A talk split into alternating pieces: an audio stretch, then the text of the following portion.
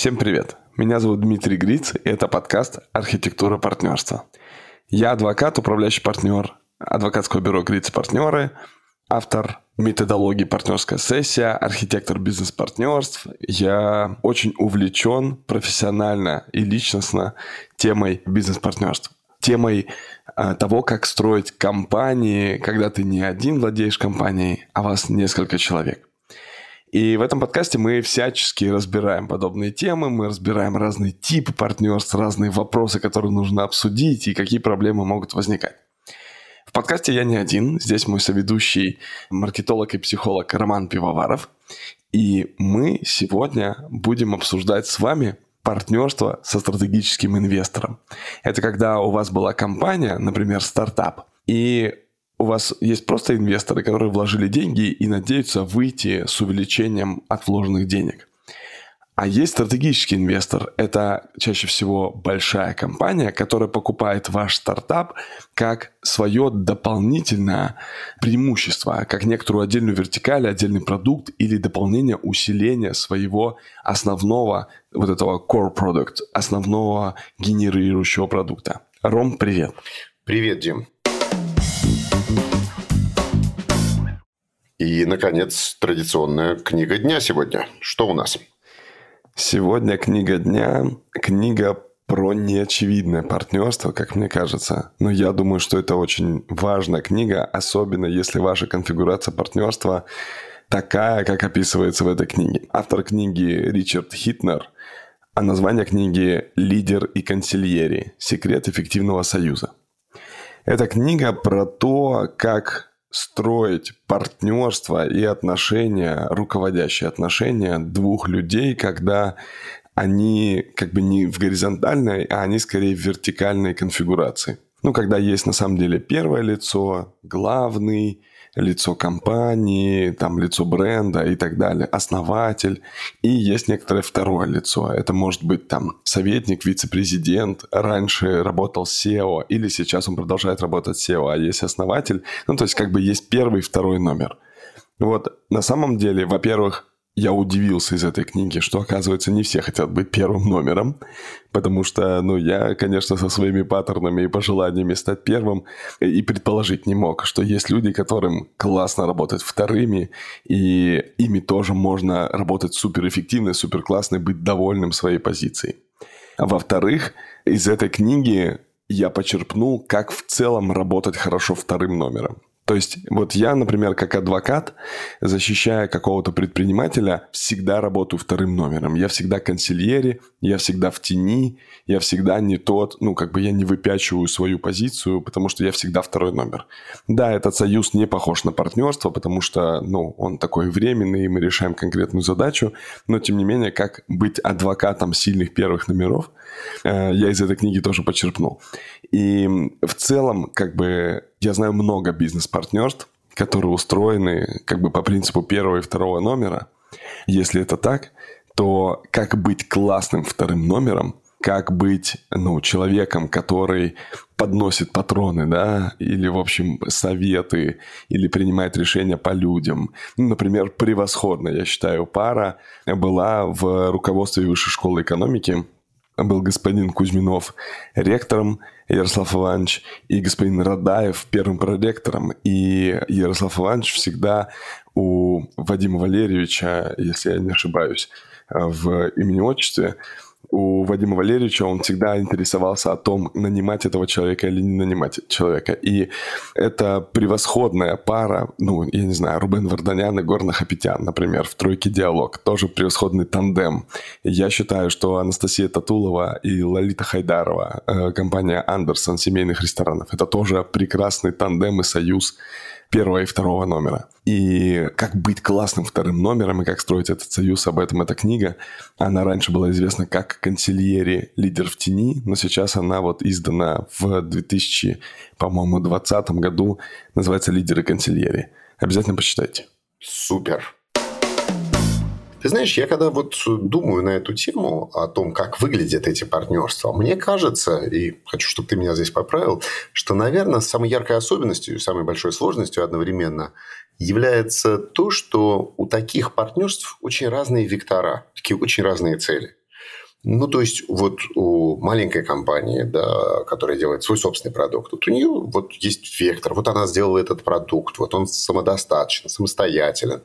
Может быть, это был один владелец, у которого были цели, может быть, это было партнерство нескольких владельцев, и у них здесь цель совпадала – а у большой корпорации, у большого стратегического инвестора, которая там, выкупила, например, да, этот продукт вместе с командой из компании, у нее совершенно другая цель. У нее цель не в развитии этого а, продукта, который она купила, а в его инкорпорировании в свое семейство или в свою экосистему. И я просто знаю несколько таких примеров, и я разговаривал с владельцами, которые вот в такое стратегическое партнерство вступили. И мне кажется, что вот одна из таких болей, про которую они мне все время говорили, да, вот болей таких, да, это то, что ой, вот нам грустно от того, что у нашего стратегического партнера совсем другие цели и совсем другие задачи. И я вот, когда ты э, анонсировал тему, так подумал, что мне кажется, что это, наверное, самое такое яркое отличие. Или я не прав, есть еще, и это вообще не так. Нет-нет, ты правильно акцентируешь внимание. Действительно, здесь есть разность целей, и на самом деле я бы туда же добавил про разный горизонт планирования.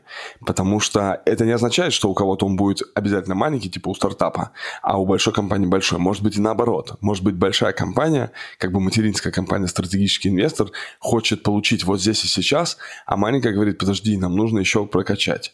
И в этом смысле тут просто разные горизонт планирования, и на это нужно акцентировать внимание. То есть стратег, вообще говоря, он не всегда про то, что типа нам плевать на этот продукт. Не, ну там сильно все зависит от людей, которые в стратегическом инвесторе там принимают решения. Но стратег может находиться и в более конструктивной позиции, да, в отличие от стартапа.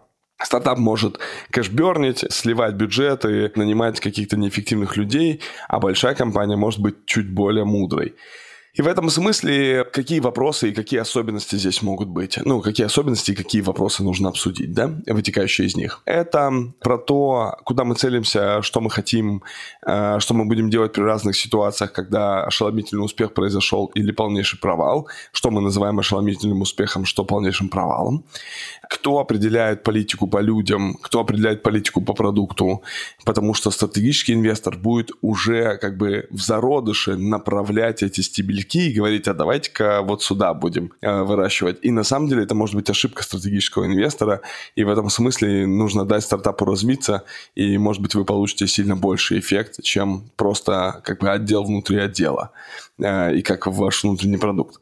Кстати говоря, вот это взаимодействие, вот это партнерство со стратегическим инвестором, оно реально очень похоже на партнерство внутри корпорации, когда внутри большой компании создается какой-то акселерационный такой проект, когда они говорят, вот типа у нас там огромная сеть ресторанов, вот у нас давайте доставку мы начнем делать, вот за доставку это такой стартап внутри корпорации, да, и в этом смысле доставка может сказать, а дайте я независимо буду не только с нашим рестораном, но и с другими ресторанами взаимодействовать.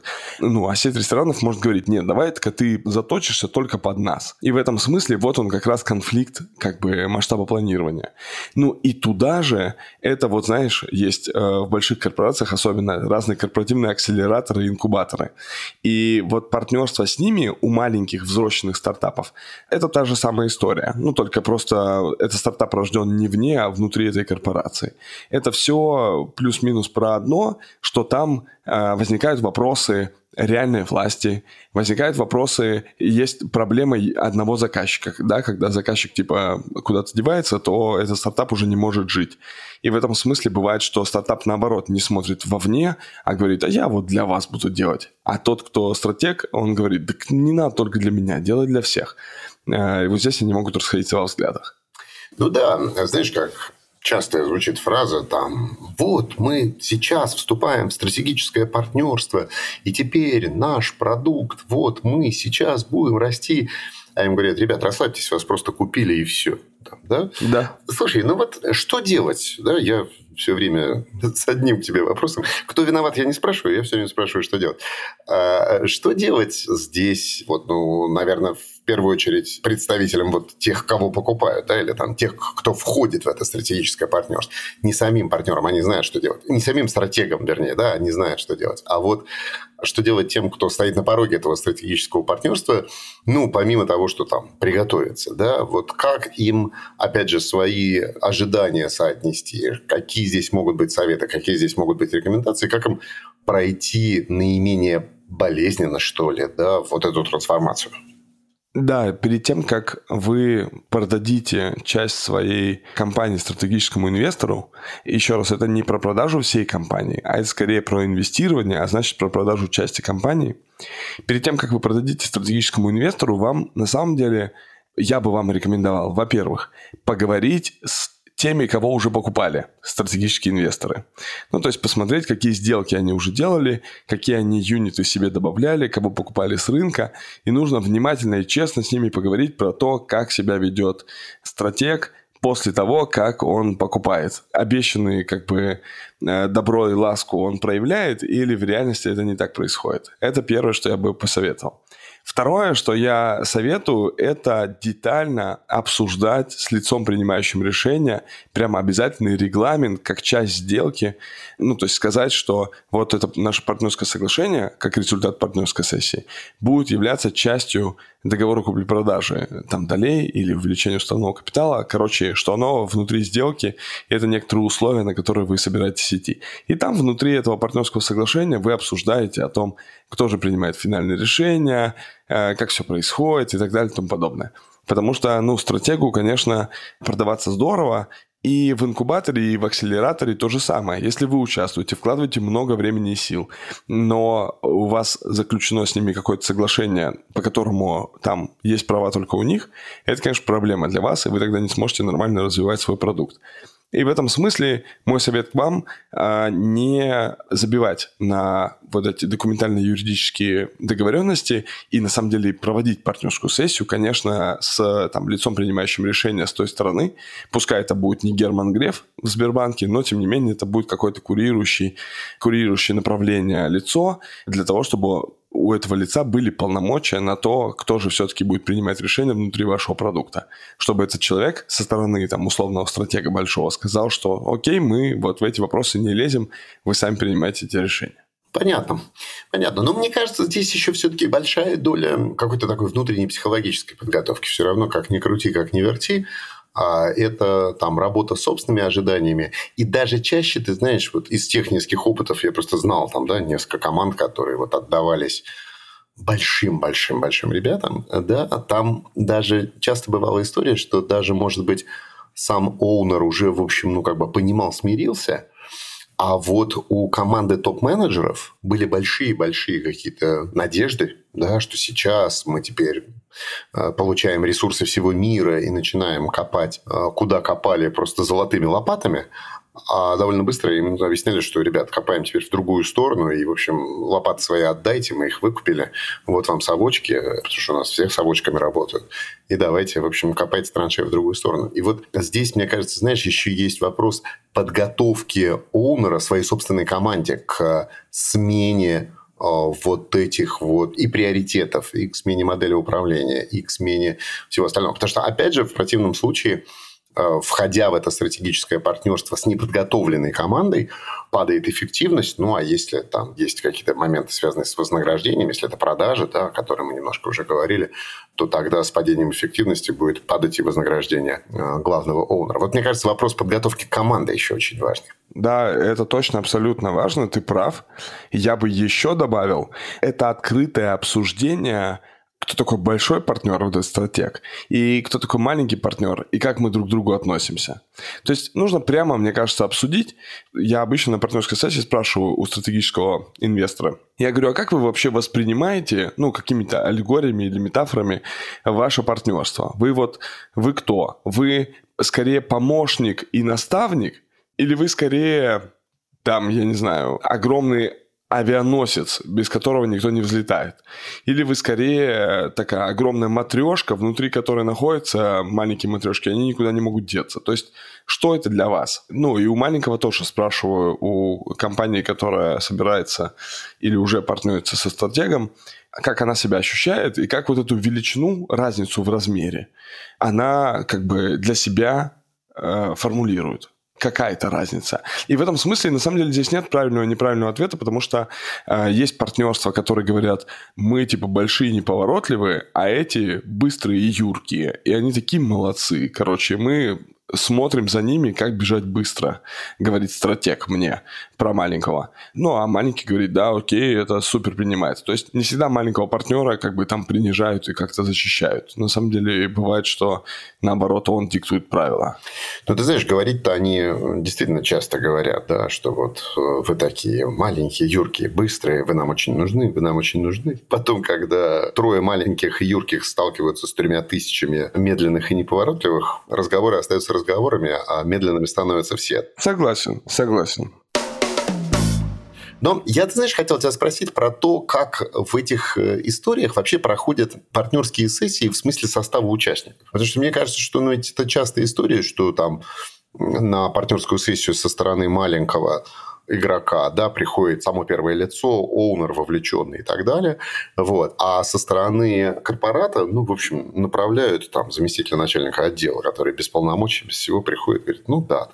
Ну, я, может быть, немножко утрирую, но ты сам сказал, в общем, там вряд ли Герман Греф придет на партнерские сессии по 8 часов с каждым из маленьких э, стартапов, которые они выкупают тысячу штук в день. Да, вот как строится партнерская сессия в ситуации разностатусности внутри своей собственной корпоративной иерархии представителей этих партнеров?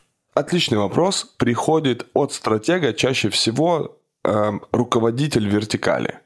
То есть человек, который, это может быть э, курирующий вице-президент определенное направление, ну, я не знаю, там, вице-президент, курирующий э, новые проекты с, как бы, в направлении B2C, да, с направлением частных клиентов. И в этом смысле покупать какой-то стартап в эту же вертикаль, то приходит этот руководитель. Да, это может быть и достаточно верхнеуровневый человек, но здесь сильно зависит от того, кто в ком заинтересован. Потому что мои три партнерские сессии, которые проводились вот в этой конфигурации, э, все три стартап имел сильную переговорную позицию. Стартап говорил, что мы как бы не заключим сделку, пока не поучаствуют, мы сущностно не договоримся о том, как мы будем строить совместный бизнес. И в этом смысле, ну, курирующие, ну, знаешь, есть номинально курирующие вице-президенты, а есть реально курирующий вице-президент, который в материале, который понимает продукт, который как бы задает там тон. Ему самому интересно и самому важно, потому что он перед сделкой хочет увидеть, а там вообще дружные партнеры или недружные. Потому что им же, ну, ему тоже важно, какой силой или какой стабильности команду они покупают. И для этого партнерская сессия – это очень крутой инструмент понимания стратегическим инвесторам или инкубаторам или акселераторам, понимания того, насколько фаундеры вообще в диалоге у них находятся. Слушай, ну, я, конечно, утрировал, наверное, когда говорил, что это там замначальника отдела, которому все фиолетово. Конечно, наверное, это вовлеченные люди и, наверное, не уровня там младшего дворника, а уровня вице-президента, как ты говоришь, курирующего направления. Но все-таки смотри, они же в совершенно разных каких-то жизненных состояниях находятся. Потому что для фаундера это дело, а для вице-президента, пусть даже увлеченного, это работа. То, что он делает с 9 до 6 в той или иной мере. Вот это разная жизненная, что ли, ценность. Насколько она а, становится часто ну, не знаю, барьером или каким-то камнем преткновения, или просто особым фильтром взгляда, который определяет прохождение партнерских сессий а, вот этих ребят. Слушай, ну, строго говоря, вот когда я слушаю, что ты говоришь, я как бы согласен, что в теории, наверное, так и должно быть. Мой опыт подсказывает чуть другую картину, потому что часто фаундер проекта – это уже уставший вообще человек, для которого не то, что это не дело, а он уже догорел бы все в аду. А в этом смысле со стороны стратега это такой вовлеченный на высокой энергии человек, и он такой, так блин, мы и вот это сделаем, и вот это сделаем, и вот это сделаем. Поэтому, ну, стратегические инвесторы это все-таки не как бы не государственные, около государственные корпорации. По моему опыту, это большие банки. Ну, видишь, на мне еще просто шли в предыдущих эпизодах, видимо, остался, поэтому я...